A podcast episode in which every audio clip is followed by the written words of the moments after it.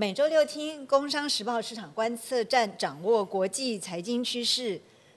听众好，我是《工商时报》毕芬。这一集呢，我们要来学习一个冷知识，我们快要变成冷知识大王。可是呢，这个知识呢，是我们今天来宾最厉害的地方，因为我想来想去，也只有他可以来帮我们把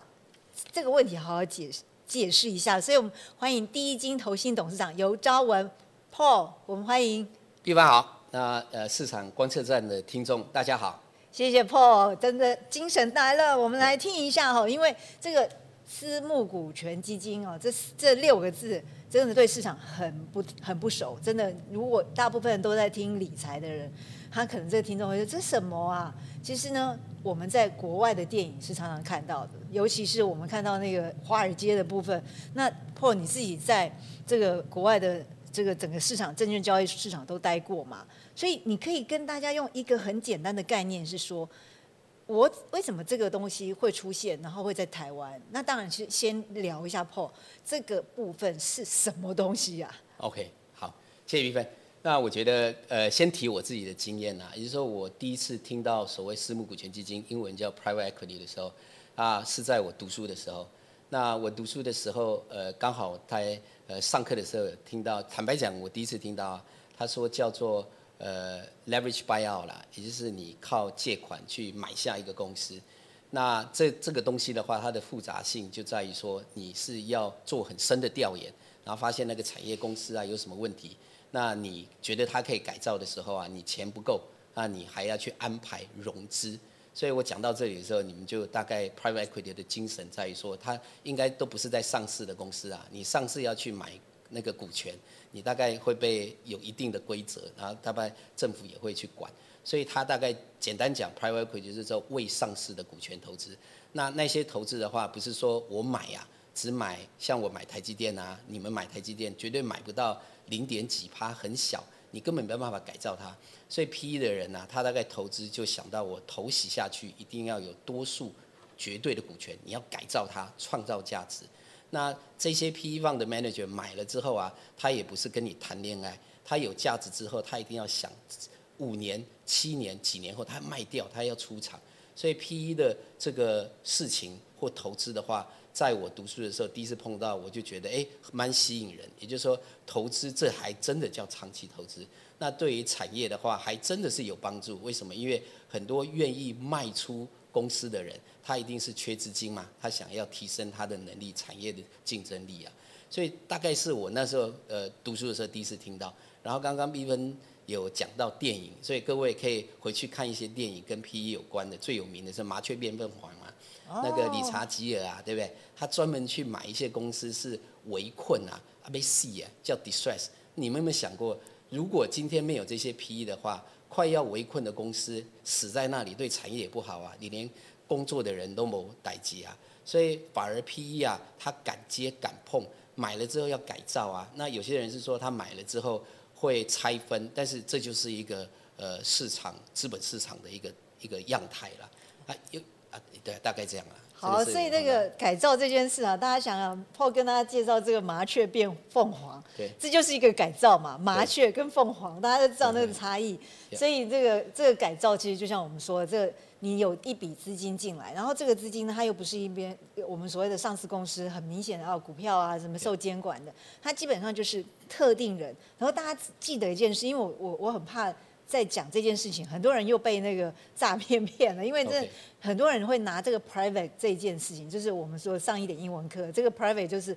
私募、私人的意思。很多人就会说啊，因为这就是我没有给太多人知道，所以你查不到资料。其实不是这样子，可是它真正的功用是特定人，而且要清楚的合约嘛，对不对？他他这个所有事情都旁边有律师啊、会计师啊存在。然后呢，它真正最大的功用就是刚刚说，长期可以帮助产业去改造，而且它绝对不是说，啊，今天股价多少，明天多少去算它的股价变动的资本利得而已嘛。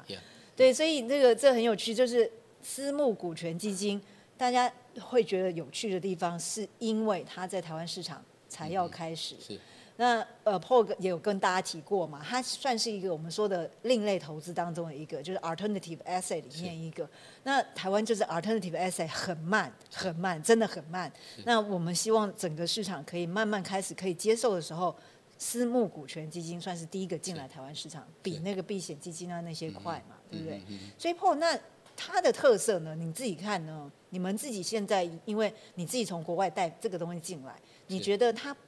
跟你平常在摸的那些金融商品有什么很大的不一样的地方？呀，呃，如果问说台湾的监理啊，呃，坦白讲跟国外不太一样的话，就说呃，私募股权的这个呃监理的主管机关现在还不太明确。也就是说，呃，国外的话 maybe 是金管会，那现在的话我们有金管会、有国发会、有经济部，所以我觉得未来的话，或许整合好之后，你社会的呃投资人的信赖才会有。那诈骗的东西，我就希望变得比较少，也就是说，还是要回顾说有单一的一个监理单位。那国外是美国是 SEC 在管嘛？那它的监理的强度，其实呃，如果你问我金融商品的发展，共同基金啊，这个散户小额可以参与的，它一定监理强度高。可是如果在讲这个可以私募的，它监理要放开一点，专业投资人他进去的话，他要自己负他一定专业上的责任，这个才会让我。这个做资产管理产业，它的发展才会健康，要不然我什么都是被压得很死，我在开放那一端做不出新的商品啊。这大概从监理角度。那刚刚比分问哪一题？我讲。就说我们看啊，其实 Paul 在跟我们提这件事情，也是跟大家讲说，这个投资人自己本身的你的 qualify 自己要够嘛，对不对？我也要认识产品嘛，所以现在就要跟 Paul 聊啊。那如果我今天。私募股权基金在台湾跑得动的、跑得动的私募股权基金，你觉得会大概有什么？因为我们知道你们现在开始也有一档、有一家公司在专门做这件事。那跟国外在你的国外经验里面，哪一些的私募股权基金放进去的钱会在哪一些产业？OK，如果你问我私募股权在现在我们做的啦，还有投信三十八家，我们有七家已经开始在跑的。那我们大概都是往所谓的呃跟呃有收益的资产有关。那那些东西的话，我觉得呃在国际上的话叫实质资产。那如果你说一百块里面的话，那一部分大概是十五块了。我只能说大概十五个 percent 占这个 PE 的世界啊。那其他的话，可能大家听众会常听到有创投 VC。那 VC 的话，我觉得估计大概也是十五个 percent。那其他的话，当然还有一些叫不动产的 PE。然后还有在讲诟病的部分，那我觉得那两块加起来的话是比较大的，所以简单回答的话，我们大概是想要往有收益的资产的 private market 啊，这个这个 private 的市场去走，就是实质资产，实质资产，实质资产，就这件事情也比较，就是在台湾的投资习性上面比较能能够接受，因为可能我们会。因为创投这件事，或是其他的，或者其实甚至我们都觉得，哎，如果你今天做一个我们叫房地产的 PE，也是不是也是会比较吸睛啊？因为在台湾对房地产这件事是比较能够认同。是是是，所以比如你讲的很好，我们工会呃最近开了这个 P E 小组的这个会议，然后做了很多调查。台湾现在发的很多的呃跟私募有关的基金啊，其实就是因为它。我们讲叫 tangible assets，如果我敲这个桌子有声音，是摸得到、看得到。还有一个是说，他收租金嘛。那所以为什么我们投信呃已经有，比如说联邦、国泰跟我们，那我们还有个叫和库，我们大概都想要去玩，呃，跟这个收益型绿能啊、太阳的收入啊、风电的收入啊、水处理的一些收入啊，那那些东西，呃，台湾的这个 maybe 呃，人家讲有个 magic number，就是说你存款可以加。三趴以上啊，其实你大概会找得到这些有钱人或机构的钱呢。哦，存款 magic number，有些人说要加五趴，那我觉得加三趴四趴，因为投资最难的不是说一年赚二十三十，因为你明年搞不好输二十三十，你可以十年呐，二十年 predictable，可以存款，存款是浮动的哦，通膨跟存款一起走啊，你加个三趴，然后你告诉人家说你十年。的那个呃，这个这个殖利率，就是你的那个息是怎么来？我觉得那个是一个机会了。对，就是十年一包的钱，它会涨百分之三、百分之五，是可以摸得到、清清楚楚的这样，就是可以对，可以预测这件事，就 predictable 这件事情是重要的嘛？对，所以我们就说这个。如果你今天呢，我们其实私募股权基金还有一件事情，我不知道 Paul 同不同意，它可以脱离我们现在看到的这个股市啊、债市啊它的波动嘛。那这件事情是不是也是当时你觉得台湾应该要有一个这样的一个商品在市场的原因？是因为如果其中有一个投资人全球啦，他去投这个私募股权的一个理由的话，就是说他跟呃股票市场的联动性啊比较低啦，所以你放到投组的话，你可以不受市场下跌或是当然市场或者是飙得很快，所以它就变成好像比较呃稳定啊，然后跟它脱钩第一相。这个太学术了，可是我想要提的就是说，呃，投组的话，总希望你的里面呢，有时候跟市场它它是不要太联动太厉害，要不然它风险比较高。对啊，所以这个也大概可以跟帮 Paul 做一点点追加的说明，就是大家一定会觉得，哦，我今天买台积电，台积电涨了，我就我就很高兴；台积电跌了，我就不高兴。那我我我为了怕自己睡不着觉，我可能去买一个基金，那叫做台湾科技。大型科技基金，结果其实里面还是台积电，对不对？所以我还是每天都以为，我以为我可以不用这个担心睡不着觉，可是它还是跟着台积电的股价在波动。可是私募股权基金基本上它不是这样的一个情形，那么直接的联动嘛。对。对，所以这就是为什么我们说它是专业投资人，他一定会有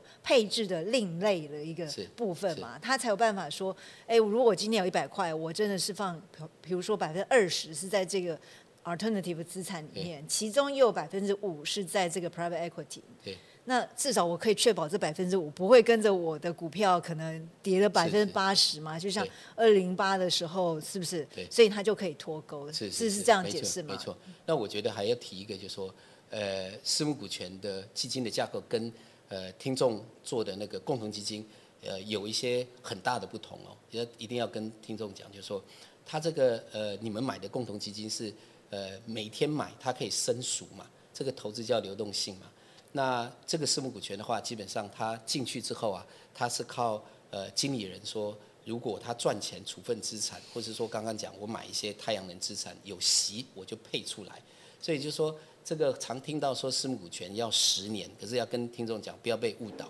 他其实买的东西它是陆续处分会有收益的话，他会陆续归还给你。那你会牺牲到流动性，但是你要比这个传统的基金的话，要求的可能就要看你资产类别要求的报酬，要要要要稍微做一些调整。对，所以这个也没有说要大家说，哎，你就是直接全部都放在那上面嘛，不可能嘛。就像 Paul 一直讲，这个投资组合里面自己要算清楚。那这个专业经理人，这是我们说，如果今天台湾有八十兆的钱，我们不可能八十兆都放在台股嘛。所以我们真的就是要有一些钱，要很清楚的、够聪明的去放在不同的部分。然后这个我真的就是要跟 Paul 请教，你们的第一金投信下面的子公司。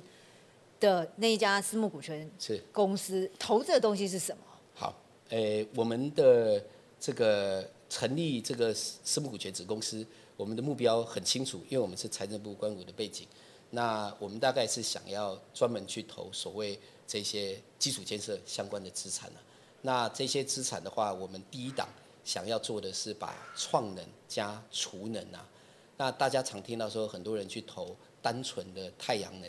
呃的的的电厂，那我们这个的话，我们是想要去工业区或是厂房啊，去帮企业把创跟厨加起来。那各位常听到好像很流行的字叫智慧电网，叫 smart grid。可是如果我再讲更具体的，就是说你创跟厨啊，给它弄起来之后，能源管理你会让企业在六日啊有太阳的时候啊怎么办？你没有开厂啊，你不用电怎么办？我帮它储起来，等它礼拜一、礼拜二它开厂的时候再去用。那这个的效率就等于说，大家常听到近零要二零五零，它那个企业 R 一百要往上走，那我们把它规划好之后，可以加速。它现在 maybe 是四十五十，那你因为把它创这个创跟储一起做智慧电网的话，我们希望把它 R 一百的速度提高了，这也是对这个环境有一个帮助了。然后来了，我去要钱的时候啊，你这个基金没有 IRR，没有 ER，人家怎么会给你？对不对？你又不是做。这个慈善事业，我又不是慈济，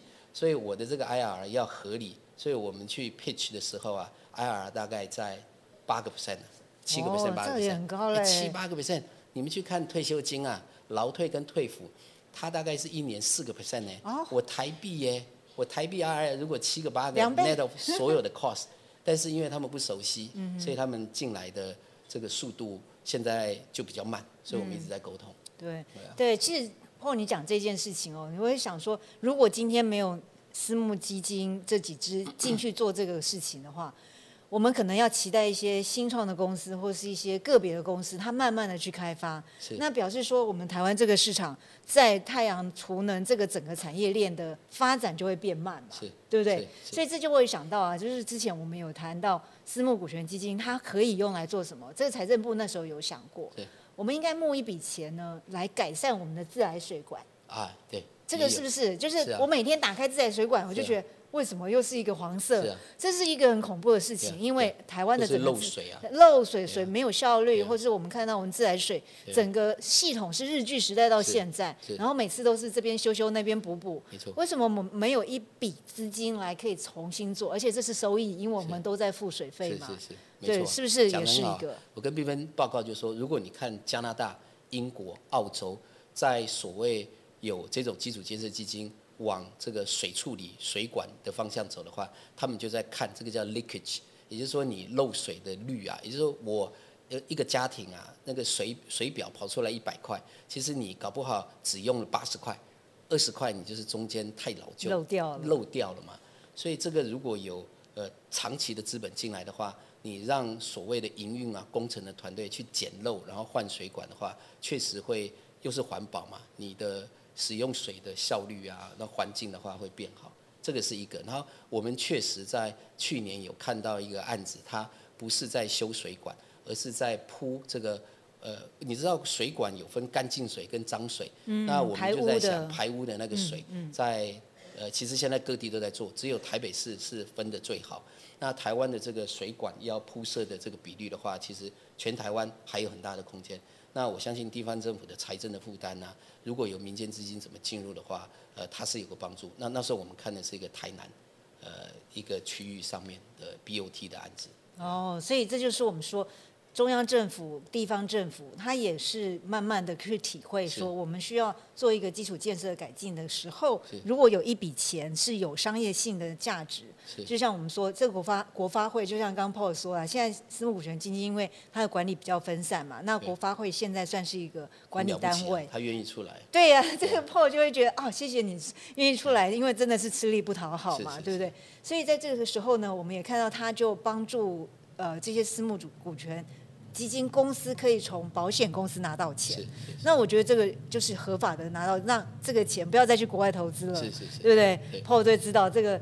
保险公司资金拿到海外去的时候赚到的钱是谁？是是，做外汇的，是是是，是不是？对啊对啊，没错。所以对啊，我我早上跟闭门报告，呃，不，这其实参加过一个公听会，那大概大家台湾也有一个共识，就是说，呃，保险跟我们的劳退退抚资金大概有六成是往海外跑嘛。那这六成里面，其实它跟呃基建有关的，我大概最近统计了，大概有一兆一兆哦。那如果回过头来说，哎，本地他投的这个基建相关的话，跟各位报告大概一千五百亿啊。那再讲个很讽刺的，国外的 PE 在这里投所谓台湾的风啊、电啊、长日照啊、废弃物啊、水处理啊，呃，差不多有三千亿哦。这个是保守的预估哦。也就是说，呃，譬如说国外加拿大的这个退休金跑来这里买了一个两百多亿的风场，那反而我们自己的退休金有太多的包袱跟约束啊。那我就希望说，资产管理如果呃蓬勃够的话，它不直投，但是它透过我们去投是呃最容易来实行的啦。这大概一些数字给参考。对啊，所以就是有一些兼多一层的管理，就是专专业团队帮你看着这样子。所以我们说，虽然我们一开始这个节目在谈私募股权基金，很多听众可能说啊这是什么？可是慢慢的我们这样解释，我相信